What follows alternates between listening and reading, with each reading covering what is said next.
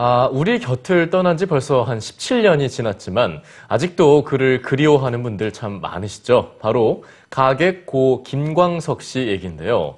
이 김광석 씨의 마음을 어루만지는 노래들, 저도 참 좋아하는데요. 저도 참 좋아하는데요. 네. 이렇게 고 김광석 씨를 추억하는 분들에게 반가운 소식이 있습니다.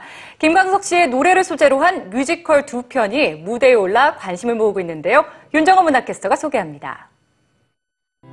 가슴 속엔 무엇인가 이등병의 편지에 울컥하며 군대에 입대하는 청년. 아쉬움이 남지만 또한 서른 즈음에가 마음에 사무치는 서른 살. 인생의 순간순간 김광석의 노래는 여전히 우리들의 심금을 울리고 있는데요. 그의 노래를 마주할 수 있는 공연들이 막을 올렸습니다.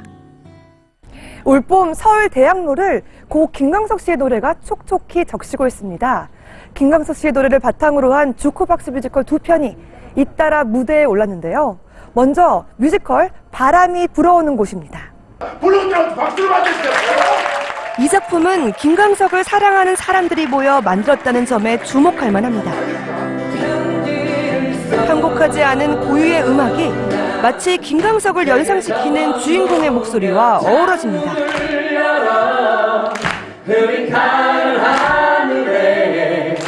눈을 감고 가사를 듣는 것만으로도 훌륭한 작품이 되는 그런 느낌입니다.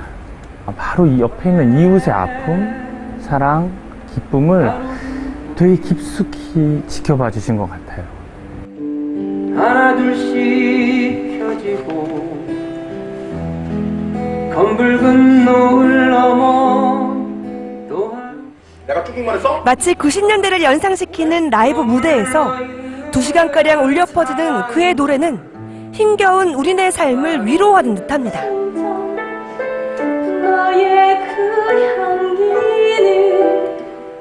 직접 이렇게 들으니까 그 어렸을 때 생각도 나고 그 김광석 씨가 너무 보고 싶습니다.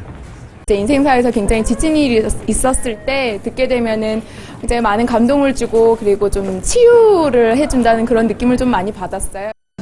고 김광석 노래를 바탕으로 한 대형 뮤지컬 그날들도 관객을 찾았습니다.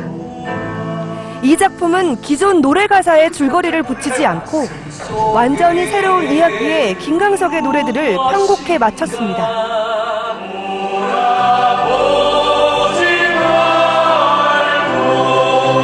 아마 김광석 씨 노래를 잘 아는 세대와 또 그렇지 않고 노래를 접하지 못하고 어, 살아온 젊은 세대들 모두가 이, 이 작품을 통해서 서로 간의 세대 간의 어떤 그 격차를 오히려 좁힐 수 있고 서로 간의 세대를 이해할 수 있는 그런 계기가 되지 않을까 싶고.